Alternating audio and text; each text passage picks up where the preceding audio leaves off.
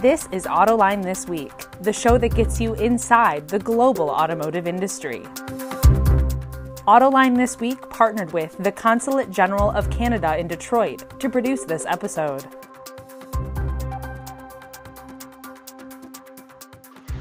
Hi, I'm John McElroy. Thanks for joining us on Autoline this week. Today's topic is all about the necessary materials that go into electric cars. As you all know, the automotive industry is plunging headlong into electrification, but EVs require special materials to be able to make them.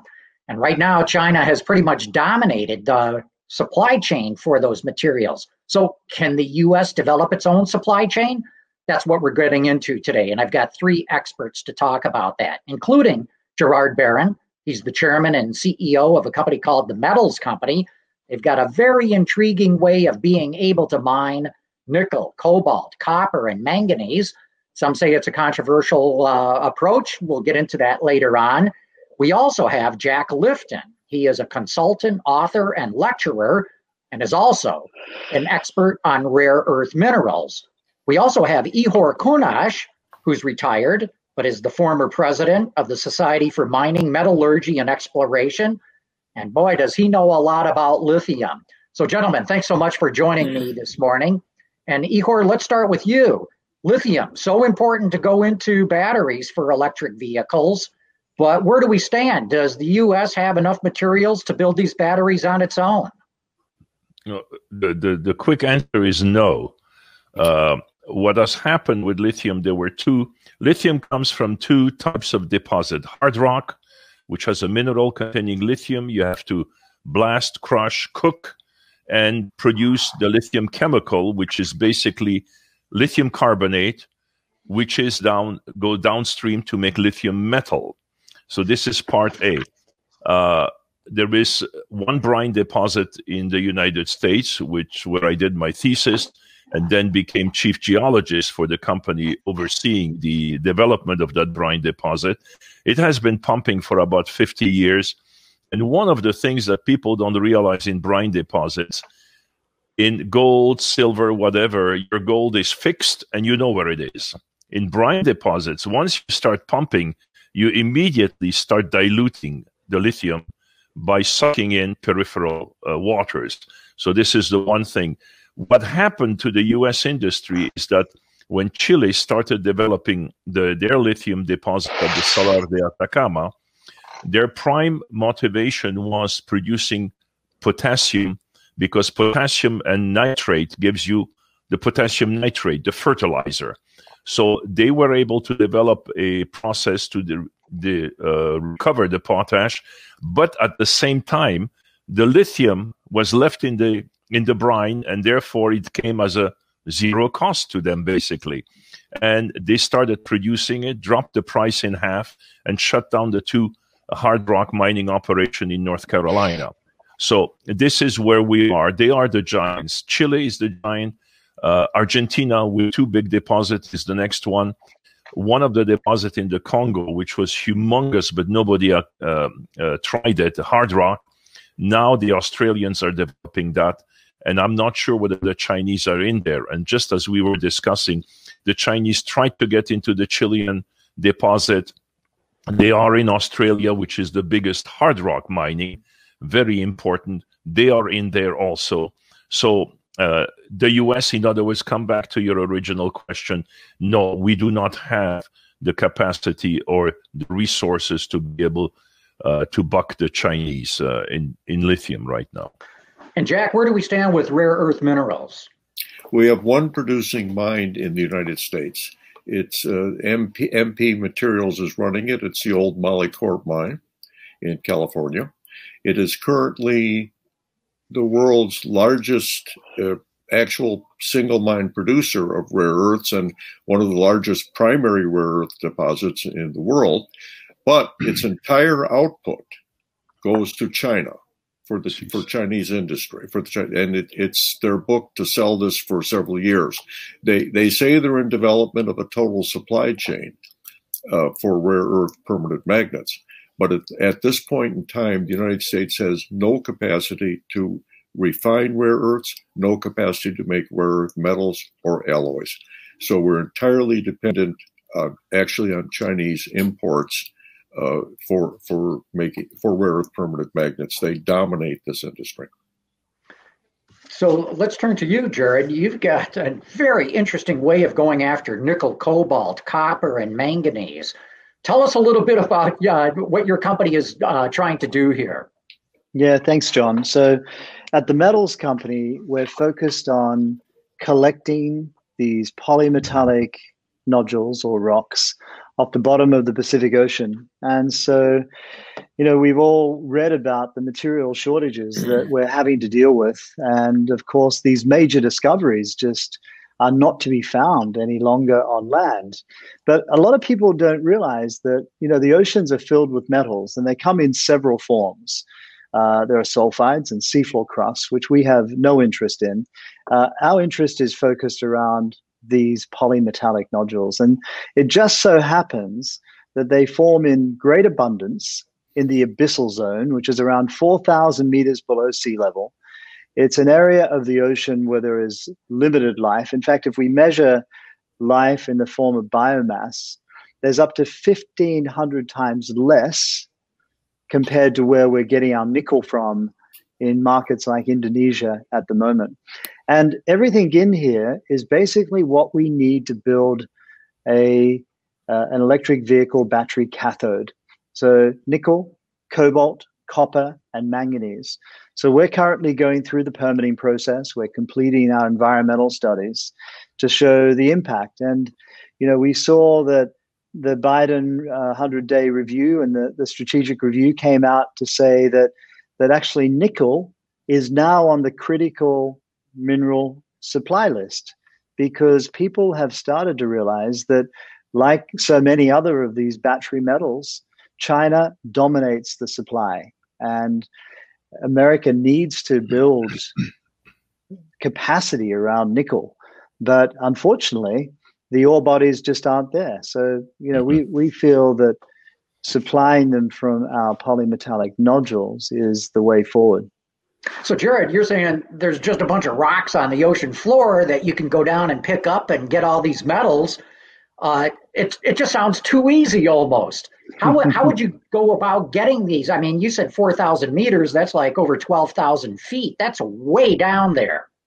It is, it is, and luckily, about uh, there's a bit of history here, John. So they were discovered way back in the 1870s mm-hmm. by British explorers who wanted to know what lay on the bottom of the ocean. And then fast forward to the 1970s, and industry started to collect them. So they built the harvesters, solved many of the technical challenges. Rio Tinto, through uh, their subsidiary Kennecott, built an onshore processing plant to turn these into nickel and copper. And they wanted to move into commercial production, but back in the 1970s, the world had not agreed who owned the oceans. Yeah. And so it was actually Henry Kissinger, who was Secretary of State at the time, who wrote to the ambassadors of the United Nations and said, hey, we want to claim this area. But the ambassadors and the UN turned around and said, no, you know, we're, we're still going through the process of figuring out, you know, where do your boundaries end? And so now the reason why this industry is moving forward and moving into commercial production is because the regulatory side is now in place. And so that's what makes now the time. And it just so happens the resource is perfectly aligned to the transition away from hydrocarbons and and uh, you know it's an EV battery in a rock. So we're yeah. we're we're very fortunate. Yeah, fascinating, fascinating. mm Igor, um, Tesla, for example, has said it's going to approach lithium mining in a new and novel way, being able to get it out of clay. They say it's not going to be environmentally damaging or far less than what's been done before. What's your assessment? Can they actually do this? Well, clays are not new. In northwestern Nevada, uh, there is a a deposit there that my good friend with uh, Western Mining, they try to produce lithium from that. Now, just in perspective, clays have about a quarter of a percent lithium. Okay. Spodumene, the mineral, when it's concentrated, it's 6% or rather 3% lithium. The brines have, uh, you know, 0.25% lithium in the brine. So what you have to do with the clay, imagine uh, it's like co- copper in Arizona. It's uh, you know 0.4 percent. That means that you're mining 99.996 percent of waste. You extract the copper and then you have to dump it somewhere.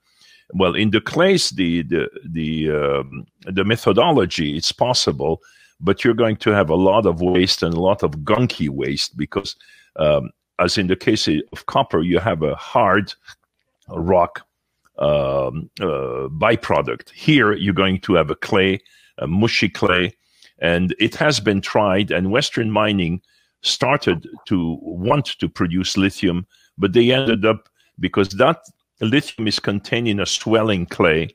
So now they are selling what they call Hectatone to the oil drilling industry as a swelling agent in their uh, in the drilling for gas. So whether it will happen but you're going to be moving a lot, a lot of uh, material to be able to produce that. So, Western the U.S., Clayton Valley, Nevada, where the lithium deposit is, they have lithium clays. Bacanora in uh, Mexico, they have clays. There are clays all over the place. Whether that will become an economically competitor competitor to the other standard extractions, well, we'll have to see it. But obviously, at the high price of lithium now, everybody's going into the business with whatever they can find, you know. So th- this is what's happening. Jack, uh, in when it comes to rare earths, as you know, uh, Japan about a decade ago decided it did not want to be so dependent on China because China had essentially cut it off from rare earth minerals. Yes. Retaliation, they're arguing over some islands in the South China Sea. Right. My understanding is even though Japan started on its own pathway to developing its own supply chain, they still rely on China for over 50% of their rare earths. So my, I guess my question is, what's realistically could the U.S. achieve as it wants to start to develop its own supply chain? The U.S. could could actually be independent of China for for rare earths. Our our total use uh, per year is about uh, 10 or 12,000 tons of earth permanent magnets. Two thirds of that is by the automotive industry. That's that's the industry that that needs these things the most. The United States has the capability to provide that. Well, what we don't have is any existing uh, processing capacity. You're, there's no point to developing a mine in the United States if it's just to supply China. So mm-hmm. th- this has been why private equity has not been interested in the, in this t- area. Uh, with the latest uh, White House directive, so to speak, and the response, uh, it's possible that that the federal government will will step in here, and and quite frankly, there are quite a few. Um, federal solicitations out right mm-hmm. now asking people to to test out systems for separating rare earths, making metals and alloys, and and then report on the economics of them. So I, that's the Department of Defense and the Department of Energy are both very much involved in this. How the thing everybody has to remember is that it takes years to once you've modeled something and you say we can do it, even if you're subsidized, we're years and years away from this. So right now for more than ever, the Chinese completely control, control this. Uh, one one more thing you need to understand: where does Tesla get the electric motors that drive the wheels of the car? They get them in China, okay, and they don't arrive. We don't buy magnets from China. We buy components that are enabled by by rare earth permanent magnets. Uh, the average car today made in the United States no matter what kind it is, has at least a pound of rare earth permanent magnets. Your accessory motors, seat, window, power steering, those are all rare earth permanent magnet motors. Now, that's one pound, half a kilo. If you go to uh, using a traction motor to drive a car, the electric car, you multiply that by a minimum of 10. A Ford hybrid today, hybrid, has 2.3 kilograms of neodymium iron boron magnet in that motor, which of course is made in China. And the thing, and and I'm not criticizing American sourcing. I'm just everybody has to understand a company that says, you know what, we're going to buy, we're going to make buy those, have the magnets made in uh, Indiana, and we're going to ask an American company to make the motors. And the fear is the Chinese company that's supplying you now will say, you know what, we don't need you as a customer anymore. And then what do you do? And since the American companies produce more than half of their cars in China today for the Chinese market mostly, they don't want to get involved in that. So that's the problem. The Defense Department does not have sufficient demand to create a profitable American rare earth magnet mm-hmm. industry. Mm-hmm. We have to have the consumer industry, and they're afraid of change. Yeah. Jared, let's talk about your uh, your metals company and getting all these materials off the ocean floor. Uh, Igor and Jack have talked about processing. What are your plans? Are you going to process these or simply mine these metals? No, we uh, will be vertically integrated, and I think that's what this resource offers um, a great opportunity for American industry. Because, you know, if you'd asked me three years ago, John, we were quite advanced in uh, partnership talks with Chinese processing companies. Mm-hmm. I, I would have thought that we would have shipped our nodules to that part of the world. But of course, a lot's changed in those three years. And I guess what we see is that we can be the alternative to China because we've announced to the market that we will develop our NORI-D area first. And that means that when we're at our full rate of production, and production starts in 2024, so not far away, that we'll be producing around 120,000 tons of nickel and almost 3 million tons of manganese. And, you know, uh, the American industry is also very 100% dependent on China for manganese alloy as well. And so we'll produce a lot of nickel, a lot of copper, a lot of cobalt, and a lot of manganese. And so we have the option when we lift up our nodules of sending them to North America or to Norway or to uh, up to Quebec or to Asia all the way down to Australia. One of our prerequisites is that we must have access to renewable power to meet our ESG demands. And also, we must have infrastructure. So we don't want to be building new ports or new roads or rail. So we've already identified a site in Texas City. Uh, in fact, we, we there was an article in the Houston Chronicle recently talking about uh, that. And you know, we see this as a tremendous opportunity of of making important steps towards energy independence for the USA economy. Yeah. Because, you know, you can build gigafactories, but as Igor and Jack have both commented, where are the metals going to come from? And China have been wonderful forward planners. You know, there's a reason why they're in this position because they saw this coming. And now is the time when American industry needs to move. And obviously, uh, the Biden administration have been making some early steps, but now we need to see it continue.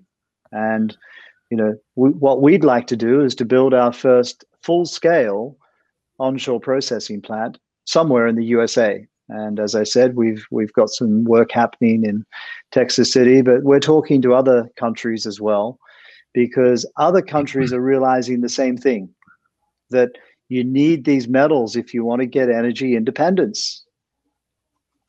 So, Jared, you know, one of the uh, the controversies about your approach, too, of course, is the environment.